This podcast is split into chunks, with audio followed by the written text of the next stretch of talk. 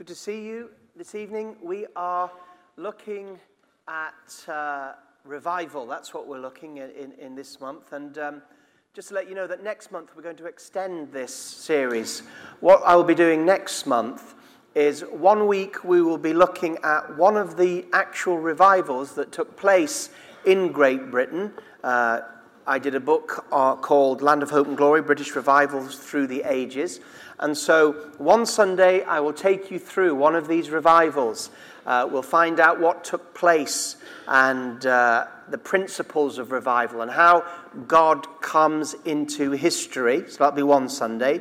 The next Sunday, I'm going to focus on a message from Colin's book, Hearts on Fire Walking in Personal Revival. These were messages that Colin preached during a period of time in KT where God was bringing a great deal of personal revival into many people's lives. So, one week it will be a revival from history. We'll talk about that. I'll tell you the story of that revival. And then the next week, we'll be focusing on some teaching about personal revival in our own lives. I mentioned these books because they're available for you, uh, priced £3 each. And if you want them, you can get them in the foyer. Colin's is sermons and teaching on revival in our lives, and, uh, and mine, as I mentioned, is sort of the history of revival. So, who, who, anybody near the back of, of, of today who's, who's, not got this book, Hearts on Fire, right at that? Okay, lady in the orange. Yep, could we just give, give it to the lady in, in the orange with the glasses? And um, no, I, right, and, and the lady, have you got Land of Hope and Glory in the blue? And then the lady in the blue jacket can have the land of hope and glory. Amen.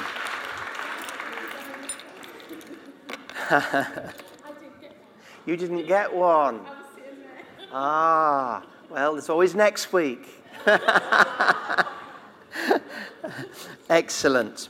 Now, today I wanted to speak a little bit about personal revival.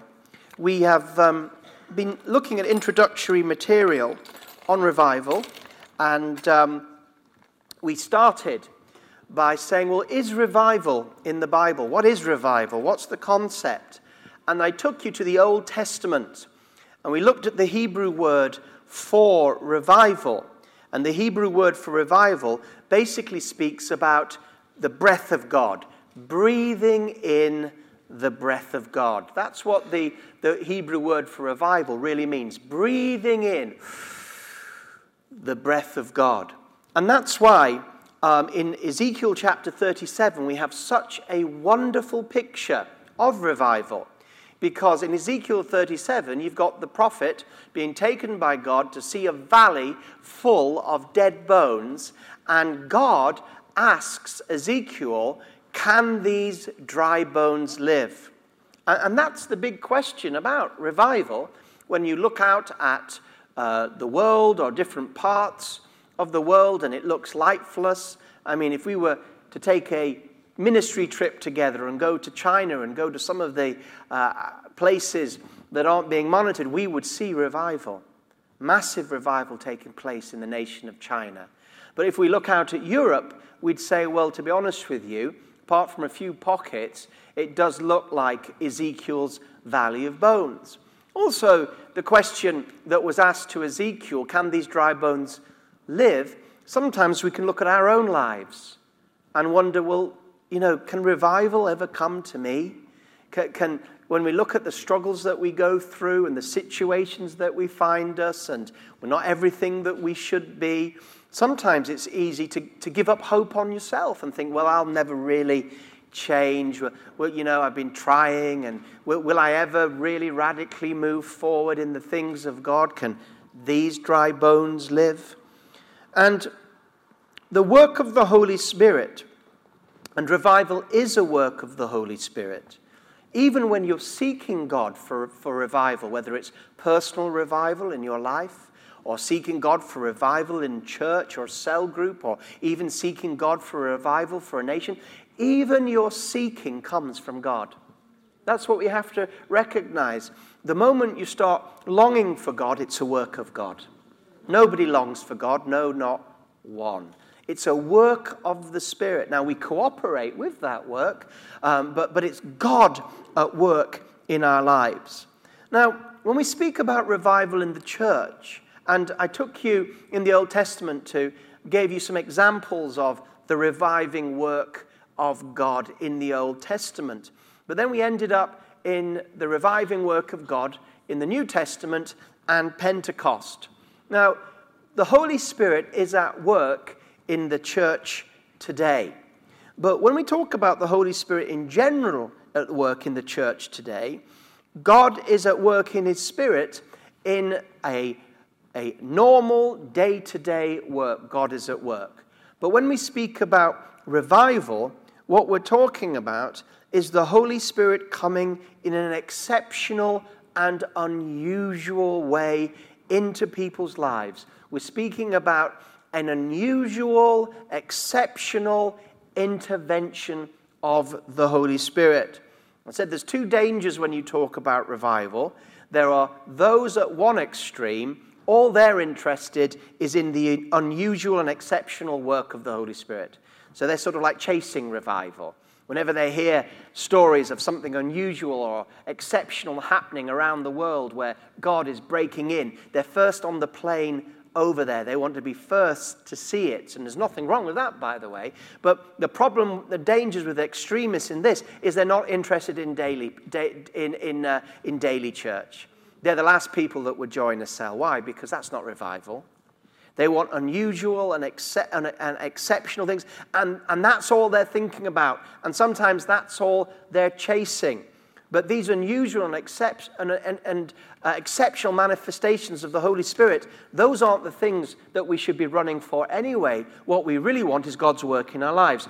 So you've got some that are so talking about revival all the time that they're no use in, in a general way in the local church, that they won't get involved because they, they think that somehow it's boring or, or they're waiting for the big event to happen and they don't cooperate with the Holy Spirit week by week.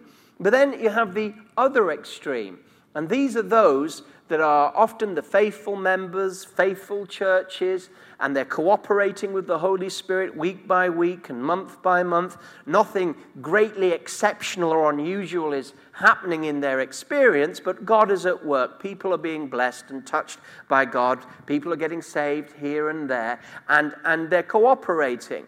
And when you talk to them about revival, they're not interested in it at all.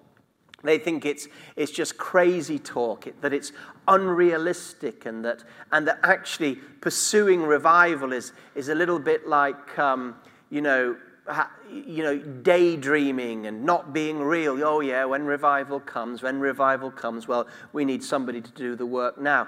And so the danger is there is that, is that they have no heart for a great inbreaking of God. And what that means is that they usually have set a ceiling on what's possible on what's not possible. They don't have a deep yearning or desire for great change because they don't actually believe that great change is happening.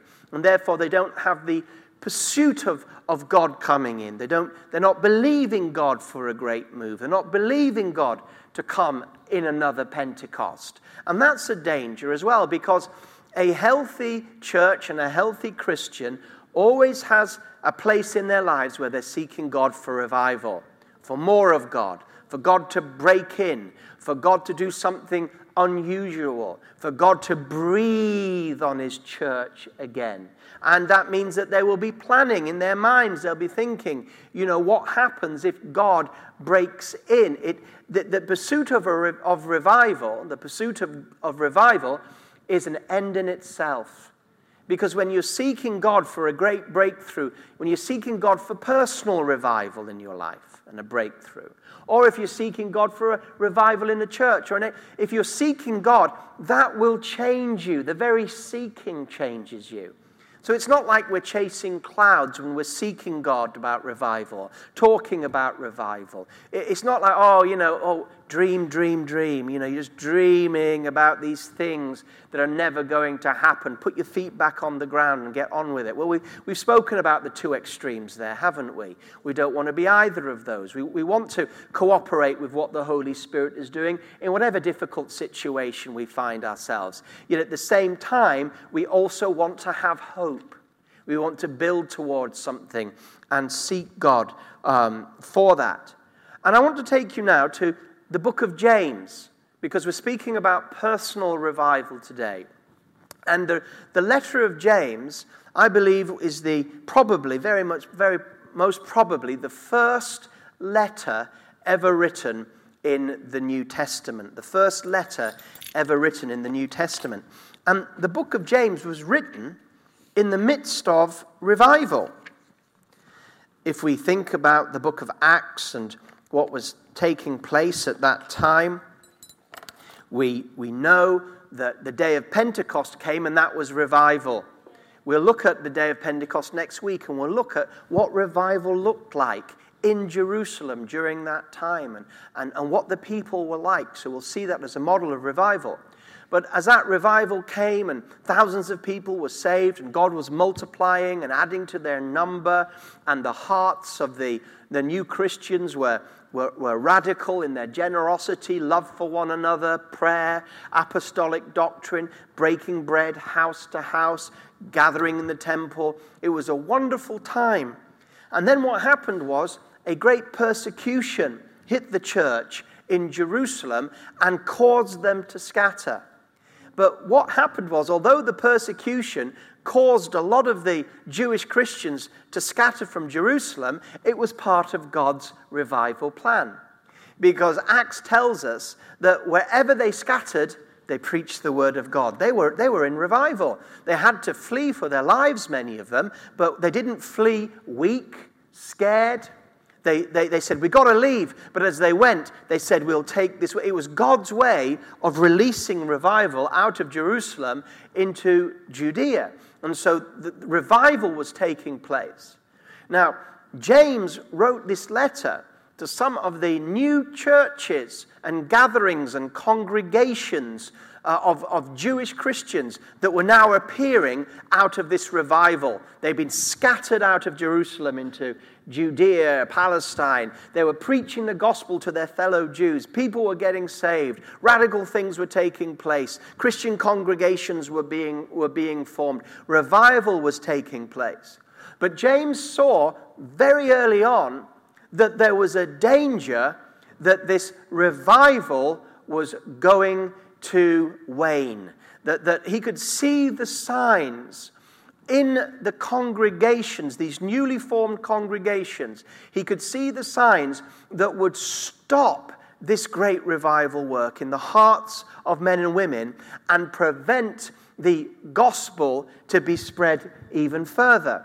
And that's one of the reasons that he wrote the book of James. And I want to just talk to you a little bit about the book of James. We'll focus on chapter 4 later on, but I want you to get a feel of a letter that was written to people that had experienced revival, had gone out to take revival to different places. This was the spread of the gospel in the Acts of the Apostles, but he noticed that there was a problem and a danger that this revival might end. And so when we look at the book of James, he's writing to these people. And he wants the revival to continue. But he's noticed a number of things that are going to choke the word of God and choke the Spirit of God. You know, revival is the breath of God being breath, breathed into his people. Revival awakens. It, it, it, takes a lazy church and energizes it, a lethargic church, and, and gets it strong, a sleeping church, and, and awakens it to its role. But James saw that what was happening was certain things were getting in to prevent the revival or to kill the revival in people's lives. And the very things that were trying to kill the revival in these new congregation lives are the very things that we also need to be aware of when we're talking about personal revival in our lives. The dangers of the revival drawing to a close in the book of James are the dangers that are preventing us from being in a place where God can lead us deeper into the things of the Spirit and use us more powerful, powerfully. One of the first things that these people were facing that was a danger to their own personal revival and the ongoing revival of the book of Acts was that they had become overwhelmed by life's problems. Remember when Jesus spoke about the sower sowing the word? and uh, we had different types of soil and different obstacles to the fruitfulness of that word. We can think right at the end, there were those that, that, that, whose hearts, and the hearts were the soil, whose hearts were soft. It was good soil. And when the seed of God's word went into that soil, what did it do? It produced wonderful fruit, a hundredfold fruit. I mean, it was, it was a rev- state of revival in that, in that heart that was good ground. But the other hearts, these were the hearts that would resist that reviving work of the Word of God in a heart. They, the, the other hearts or the other soils did not produce such incredible and amazing fruitfulness. And one of those, of course, was the, was the ground that received the seed. But what happened was, as the seed grew, the cares of the world and the worries of the world, like nettles and thistles and weeds, choked the word, and the word wasn't fruitful. And so James had to address that. That's why in chapter 1 he says, Count it all joy, my brethren, when you meet trials of various kinds. For you know that the testing of your faith produces steadfastness. And let steadfastness have its full effect, that you may be perfect and complete, lacking in nothing. These people had gone through a lot. I mean, many of them had fled from their homes and had gone out into Judea, the rest of Judea. They'd preached the gospel and they'd suffered a lot. And this suffering was beginning to be overwhelming to them. They were beginning to question what God was doing, you know. They remembered the, the good old days only a few months ago when they were in Jerusalem and everything was wonderful. Do you remember in Jerusalem it says, it says that everybody thought well of them. The grace of God was on them. They remembered those days and now here they were. Many of them had lost loved ones. Paul was persecuting and chasing them. They'd taken the gospel, but still they were going through great difficulties as refugees in these different towns and villages in Palestine. And they'd begun to blame God and to question God and to wonder if God had not left them. And they remembered the good and the great breakthroughs, and now they were going through difficulties, and they were thinking to themselves, maybe God has left us. And they were dealing with these problems in the wrong manner. And this is what James addresses.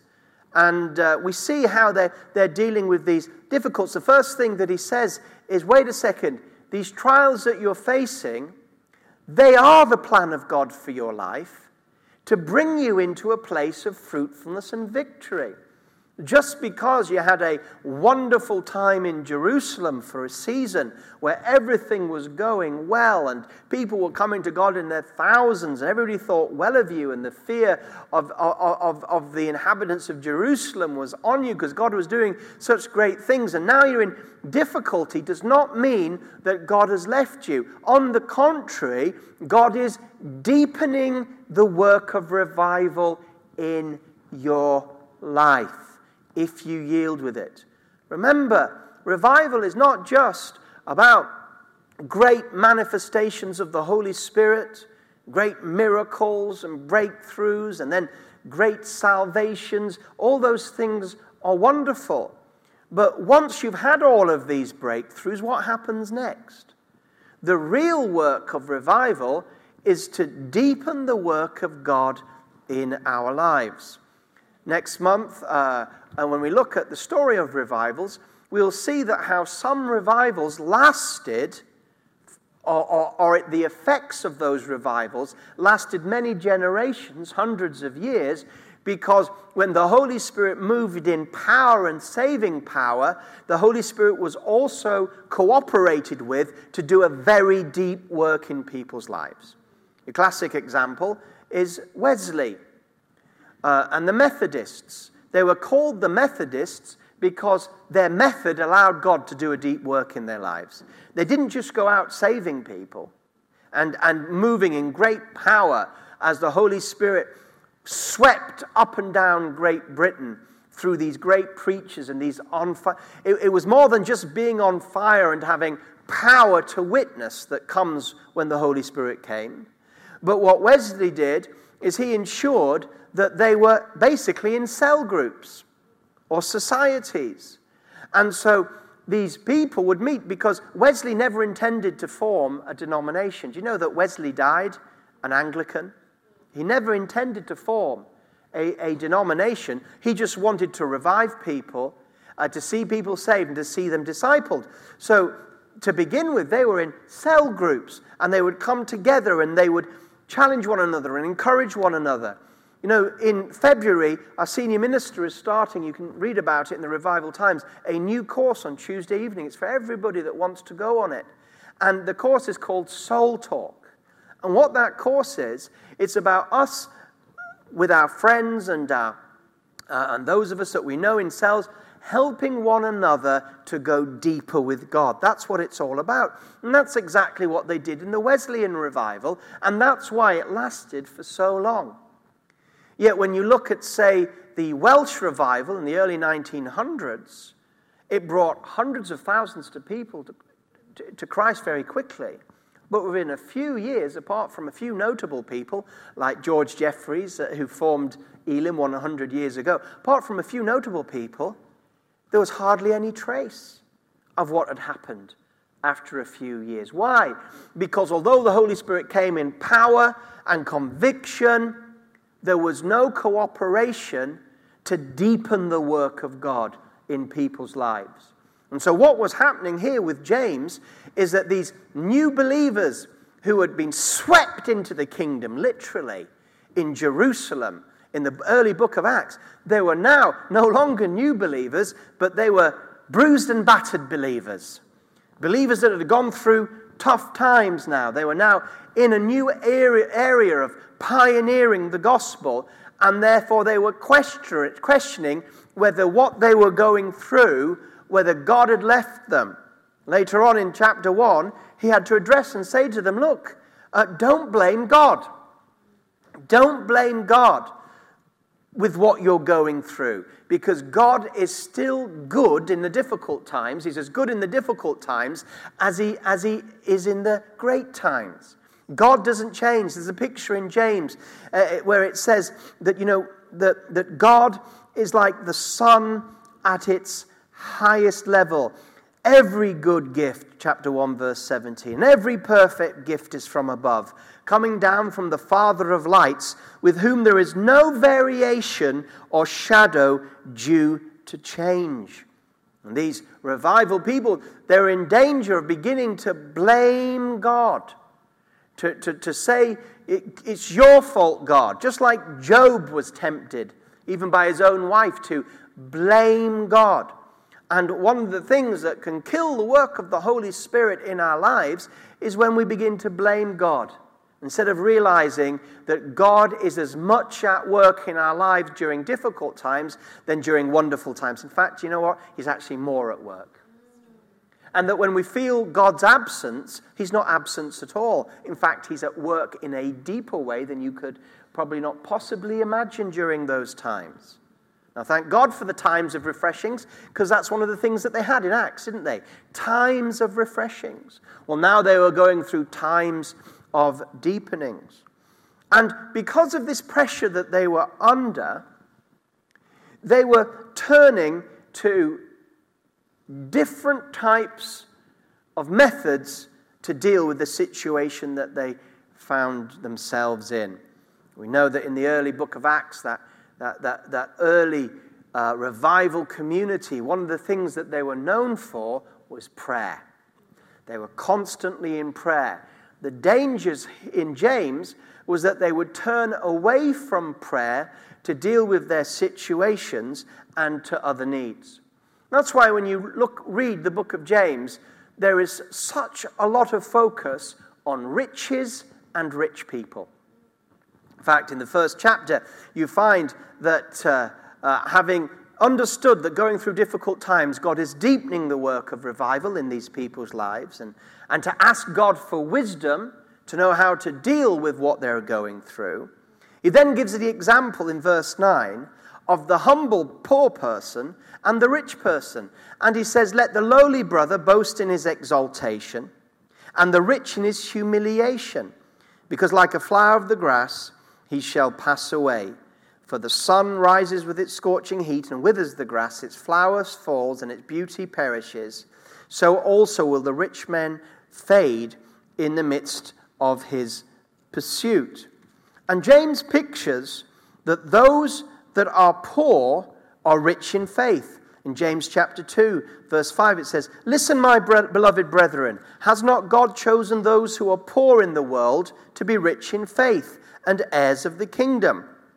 So, what is taking place here is that people are now trying to deal with their problems through focusing on material power. So, what was happening? Where, they were, where, where there was a spirit of generosity in the early church in Pentecost, where people were praying and people would give as anyone had need. Do you remember that? As they had need, they would give, and there was this spirit of generosity. Things were changing now they'd come into difficult times. So, what was happening in some of these communities is during these difficult times of persecution, uh, the rich people, they were turning to their riches. They were using their riches to meet their needs, and they were putting their faith in their money, in their wealth, uh, in everything that they had. But not only were the, the wealthy turning from God and putting their trust in their money, but people were turning from God and turning to the rich hoping that they would solve their problems. And that's why in some of the congregational meetings, James had to address the fact that a rich person would come in. And the actual Greek says that this rich person had shining clothes and gold fingers. That's literally there. He was, he was there with his bling. And so this rich, resourceful person would come into the house church or the congregation. He'd be there in his shiny suit and his golden fingers. And people would immediately say, I need to be friends with him. I want to be in that person's cell group. I want to get to know this, but hey, hey, nice to meet you. Yeah, no, we can. Why? Because they thought this person has resources to meet my need. So not only did the rich people were in danger of running from God to their riches, but also those that weren't so rich were in danger of running from God to the rich people, hoping that they would meet their needs. Later on in chapter 5, he will speak a powerful word of revival to the rich. He'll say, Come now, you rich, weep and howl for the miseries that are coming upon you. Your riches have rotted, and your garments are moth eaten. Your gold and silver have corroded, and their corrosion will be evidence against you, and will eat your flesh like fire. You have laid up treasure in the last days. Uh, behold, the wages of your laborers who moved your mowed your fields you have kept by, back by fraud. And what, what he's saying is, he's saying that the rich people need to realize, because he says to them, Your riches have rotted, but they hadn't. He says, Your garments are moth eaten, but they, they weren't. What he was saying to these rich people who were putting their trust not in God's provision, but in materialism, he was saying, You have to treat the wealth that you have like it's going to be in the next life. In other words, you have to treat it now as if it's moth eaten. You have to treat it now as if your uh, gold and silver has corroded. In other words, you don't hold on to it, but you understand what is this. You use it for the kingdom of God. The attitude that they had earlier on in the day of Pentecost, where people were selling things and they, they, they weren't holding on to their money thinking, oh, it's difficult times now. I, I, be, I better not give to the Lord. I better not look after the poor. I better not share. I'll just hoard. This, this is my security. Also, the other thing that was, was taking place was that during these times of pressure that was coming on them, as the Holy Spirit was trying to do a t- deeper personal work of revival in these uh, Christians, was that as God was working in them and as the pressure of circumstance came to test them and, and to deepen their faith in God, and they were running to things like money and rich people and wealth, also what was happening is they were beginning to fall out with one another. When everything was wonderful and rosy in Jerusalem, there was no need to fall out Everybody had what they needed. Everything was wonderful. Everything was positive. Loads of people were getting saved. Everybody thought well of them. It was, it was wonderful times of seasons of refreshing. But now things weren't going well. And, and people were, were, were, were, looking at, at, at getting their needs met no longer from God, but, but from the limited resources that were around them. And so this is why we find in chapter 4, I'm going to read it, this picture of the church backsliding from a position of personal revival. And what it was is that their eyes were no longer on God or His Spirit, but they had now become carnal, fleshly, earthbound, and they were looking at the limited resources around them to meet their needs. Chapter 4 of James. What causes quarrels and what causes fights among you? Is it not this, that your passions are at war with you? So, what does this word passions? This word passion here is actually the Greek word for hedonism. It's hedonai, hedonism. Anybody ever heard of hedonism? Hedonism is basically the pursuit of pleasure as the highest form of life. Hedonism teaches that, you know, eat, drink, and be merry, because tomorrow you die. In other words, get as much pleasure and as little pain out of life as possible, and that's the best thing that you can hope for. So these Christians were now hedonistic. They were now looking for relief from the pain of persecution, difficulties, hard times, and they were saying, Do you know what? We're going through trials, difficulties, hard times. You know, what, what do we do? How do we deal with this pain? Well, what they wanted to do was that they wanted to take something or, or to experience something in their life that would deal with the pain. It's like when you have a headache, you take an aspirin and you medicate, you put that medicine in your mouth in order to deal with the, with the pain. So, hedonism that was in the rife in the church was trying to come to kill the work of the Holy Spirit.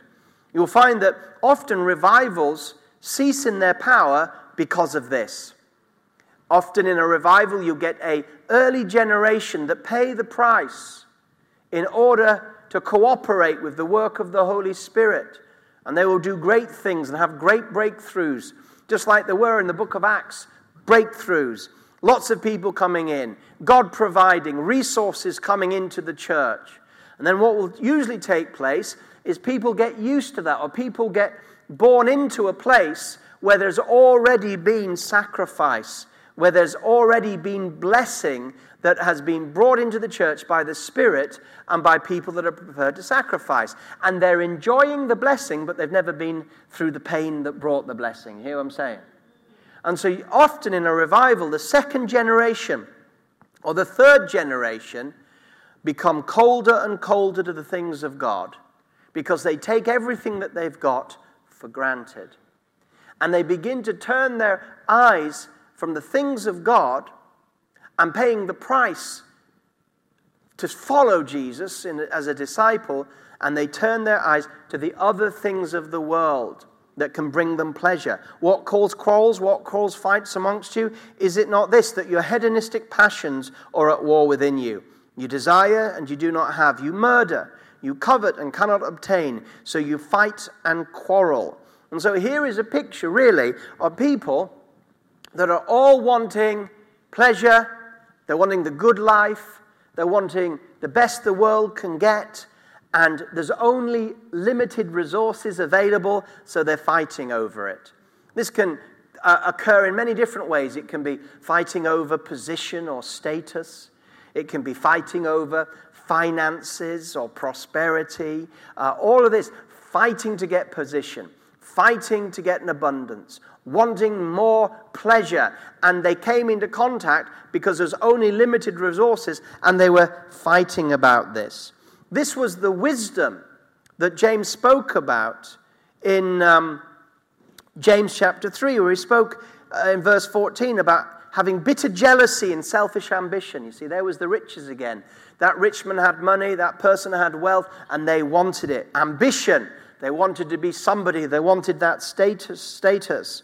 And he says, This is not the wisdom that comes down from above, but is earthly, unspiritual, demonic. For where jealousy and selfish ambition exists, there will be disorder and every vile practice. Jealousy and selfish ambition often kills the revi- reviving work of God. Do you know that? I mean, even in our own movement, thank God for 100 years of, of Elim, but if you get hold of that book or, or read the history of Elim, not all of it is wonderful. Great moves of revival where they would, uh, George Jeffreys would take his evangelistic band, and this is what they would do they would go into a city. They would hire a hall. They didn't have anybody to fill it. They would just had the, the band of, of, of, of 12, 15, 20 max people. They would hire the hall. Then they would start meetings. And then they would believe God for revival. They would believe God to come. And often what would happen uh, was they would preach the gospel, they would, and then often what would happen is God would come in a great miracle. Something powerful would take place. And everybody around the area would know that somebody had been healed, and they'd know the person that had been healed. And so they'd come, and, and the whole thing would grow and grow and grow. And then out of these hundreds and thousands of people getting saved, they would start congregations, many of which are still here today, like Kensington Temple. And so you can look at all the wonderful things, but also in the history of Elim, you can also see great evidence at times of bitter jealousy and selfish ambition by some of the top leaders. You know, George Jeffreys was a powerful evangelist, and his brother Stephen Jeffreys was also a powerful evangelist, and at times they didn't get on because they were jealous of one another. George Jeffreys eventually left the Elim movement that he founded, partly because he didn't get on with some of the other leaders. There was jealousy, there was selfish ambition that can kill things. So, this is, this is, this is not just something that's happening in James' time, this can often happen in reverse. I can think of some some recent moves of God in the last 20, 30 years in different places where God was pouring out the Spirit, but in the end, there was leadership problems at the top, people disagreeing with one another behind the scenes, and, and very soon the thing petered out. Now, we're talking about what can kill revival, but these are also the things that can stop revival as well. Do you hear what I'm saying? Or, or, or, or hinder revival in, in, in our lives. And we're talking about personal revival. So, chapter 4, you covet, you can't obtain, you fight, you quarrel. They're not going to the Lord. And when they do go to the Lord, verse 3, you ask and you do not receive because you wrongly you ask wrongly to spend it on your passions. You adulterous people. Don't you know that friendship with the world is enmity with God? I won't go too much in detail in this, but last Sunday evening at the 7 o'clock Holy Spirit fire service, I spent some time on this spiritual adultery. And what Paul was saying is this is that what these people were doing was that they were turning from God to idol worshipper. And he was giving it as a picture of the bride of Christ turning and going off and having an affair with somebody that wasn't their husband. Powerful words.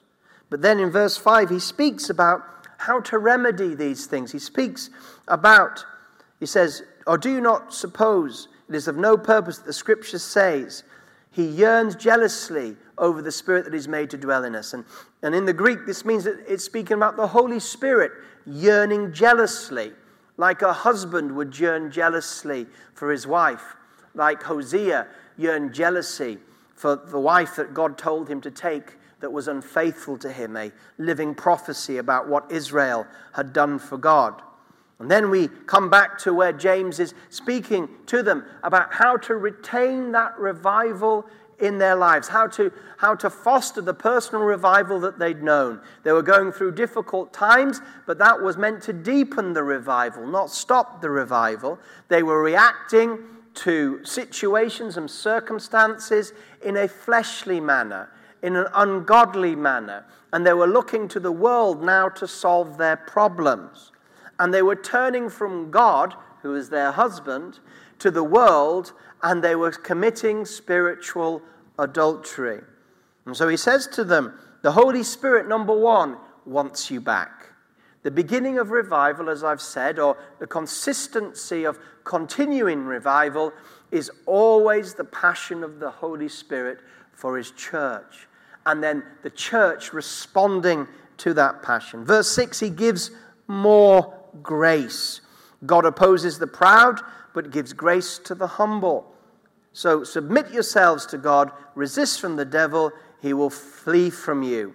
Draw near to God. This was their problem, as it always is, is that they were getting further and further away from God.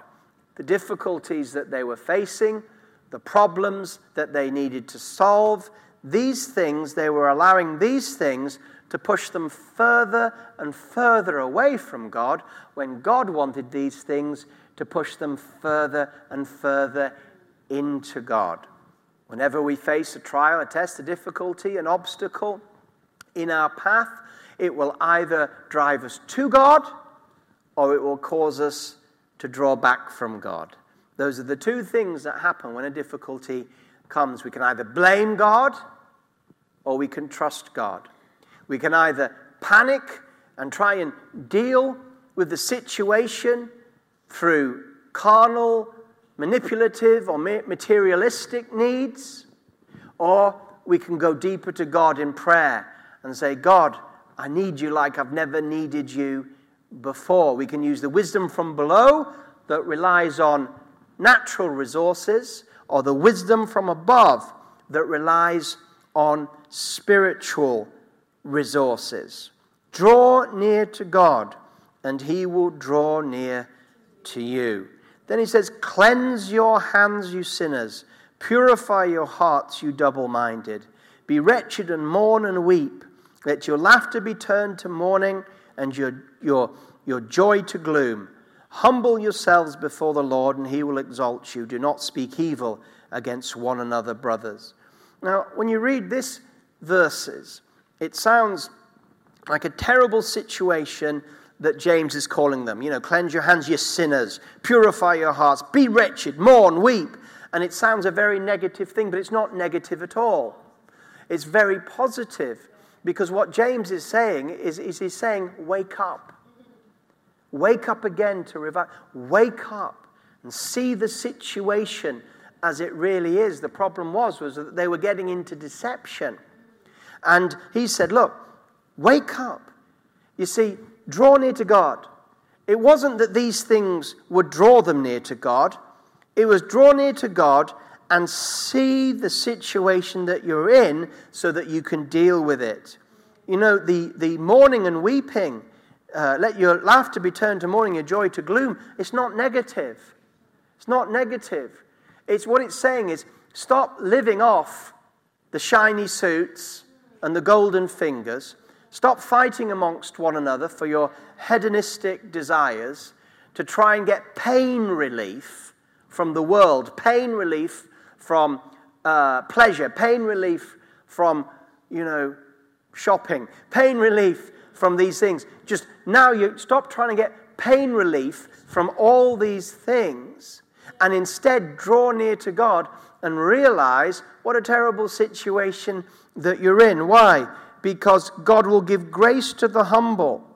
And all of this is so that in verse 10, humble yourselves before the Lord and he will exalt you. What a wonderful end there was.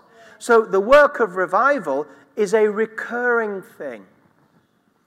Uh, even when great power comes to the church, in fact, especially when great power for witness comes to the church, especially when God brings, if I can use that phrase, success to a church, especially when a church goes from tens to hundreds to thousands to tens of thousands, especially when resources get poured in to that church and all of a sudden you've got so much abundance and so much prosperity coming in into your place, into your handle, and God is blessing you, and it's a time of refreshing, and everything is working, and everything is going well. During those times, more than ever, there needs to be a continual deepening in the hearts of, of, of believers.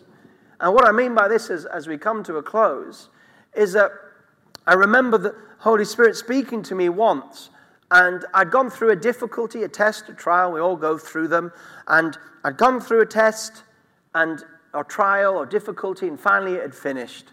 And, it, and, and I came out and I was pleased it was over, but I was mature, maturer, closer to God. You know, I was better for it, if you know what I mean. Glad it was over, but better for it. And, and I felt the Holy Spirit just affirm me one time in prayer and just say, Well, you know, you made your mistakes, but you passed the test. Well done. But uh, you're not ready for the greatest test. And I thought, not ready for the greatest test. Give me a break. Can't I have a time of refreshing for a while? I've just come out. You're not ready for the greatest test. And in my heart, I sort of, I sort of said, well, what is the greatest test? And I really do believe, do believe, that the Holy Spirit said to me, You're not ready for the test of my blessing. In other words, that if God was suddenly going to pour out his power on my life, and begin to bless and bless and bless and bless with success and success and success. You know what I'm talking about? And everything, and just empower and give me victory and victory and victory that actually I wouldn't be able to cope with that. And you say, well, what would happen? I might, I might end up being spoiled. I might end up focusing on the blessing instead of the one that's given the blessing. Now, God wants to bless us. I mean, God wants to bless us. God, God is, is blessing. We read in James that, that He's always good. All the time, God is good. But sometimes what He wants to do is deepen His work into in our lives so that He can give us blessing. It's not all suffering for suffering's sake. Do you hear? Don't think if you're going through a difficult time, oh, well, then, oh, more suffering, more suffering. The suffering has a purpose. That's what he was saying to these people in James. They'd had all the blessing, hadn't they? They'd been there in Jerusalem when it was just absolutely amazing. Even the world was going, You are great. This is amazing. They'd had that blessing. And now they'd come to a situation where they were going through difficulties, and God was saying, Wait a second, this too is a blessing. This is meant to be, in the end, a blessing in your life so that you can handle greater blessing should it come your way. God wants to do it. God wants us to be in a place of gratitude and thanksgiving. Looking forward to R.T. Kendall coming back in February for six months. And one of his like key signature themes is gratefulness and thanksgiving. And in other words, appreciation of God and what God gives to us. It's just one of his, one of his themes. You know, you, you, see what he posts on Facebook and you hear his sermons, and in conversation, very often you will come back to being thankful and grateful for, for what you have. And God wants us to be in a situation where we really appreciate Him and we really appreciate any blessing that comes into our life. He doesn't want a group of Christians that if He pours out revival power and suddenly God blesses, say, Kensington Temple, and we begin to multiply as a church of tens and hundreds of thousands. He wants us to be able to handle that without having church splits and arguing over who's the greatest and who's got more and, and, and messing up and, and not using the finances that are flowing in and, and, and, and not being grateful to God. He wants us to be in a position individually, corporately, whereas if He does give us a superabundance of blessing, guess what? The greatest test, but we'll be able to handle it. Remember, God wants you to appreciate Him and so sometimes in a difficult time, in a difficult time, is all you got. And all the other stuff is stripped away and says, You know what, Lord, I've, all I've got is you. And you appreciate it. When you've got everything, sometimes you don't appreciate Him, do you? You're too busy appreciating all the everything that you've got. And sometimes when you've got everything, when God gives you another blessing, you're like, Oh, yeah, whatever. Whatever. I mean, somebody who's gone through a, a, dangerous sickness nearly to death, they appreciate their health in a new way, don't they? I'm not saying that we all have to go through that. I'm just saying that somebody, somebody that, that has really experienced poverty or terrible accommodation, they really appreciate when they get that nice room, don't they? Not saying that we all have to go through that. In fact, God wants us to grow, uh, not necessarily say, oh, well, without doing that. I think God, as we mature, God will take us. So I just wanted to share with you uh, just some thoughts, really, from the book of James to show you how even people in revival need to keep checking their hearts for an ongoing work of the Spirit. And then next week, what we will be looking at is corporate revival. We'll, we'll, actually, maybe I should have done that first, but it's the way I put the thing. We, we will go from personal revival and we will go back into the blessing of that, those early days in Pentecost. And, and having this uh, session today will allow us to reflect on how God moves to get today, uh, uh, then and today. Thank, thank you.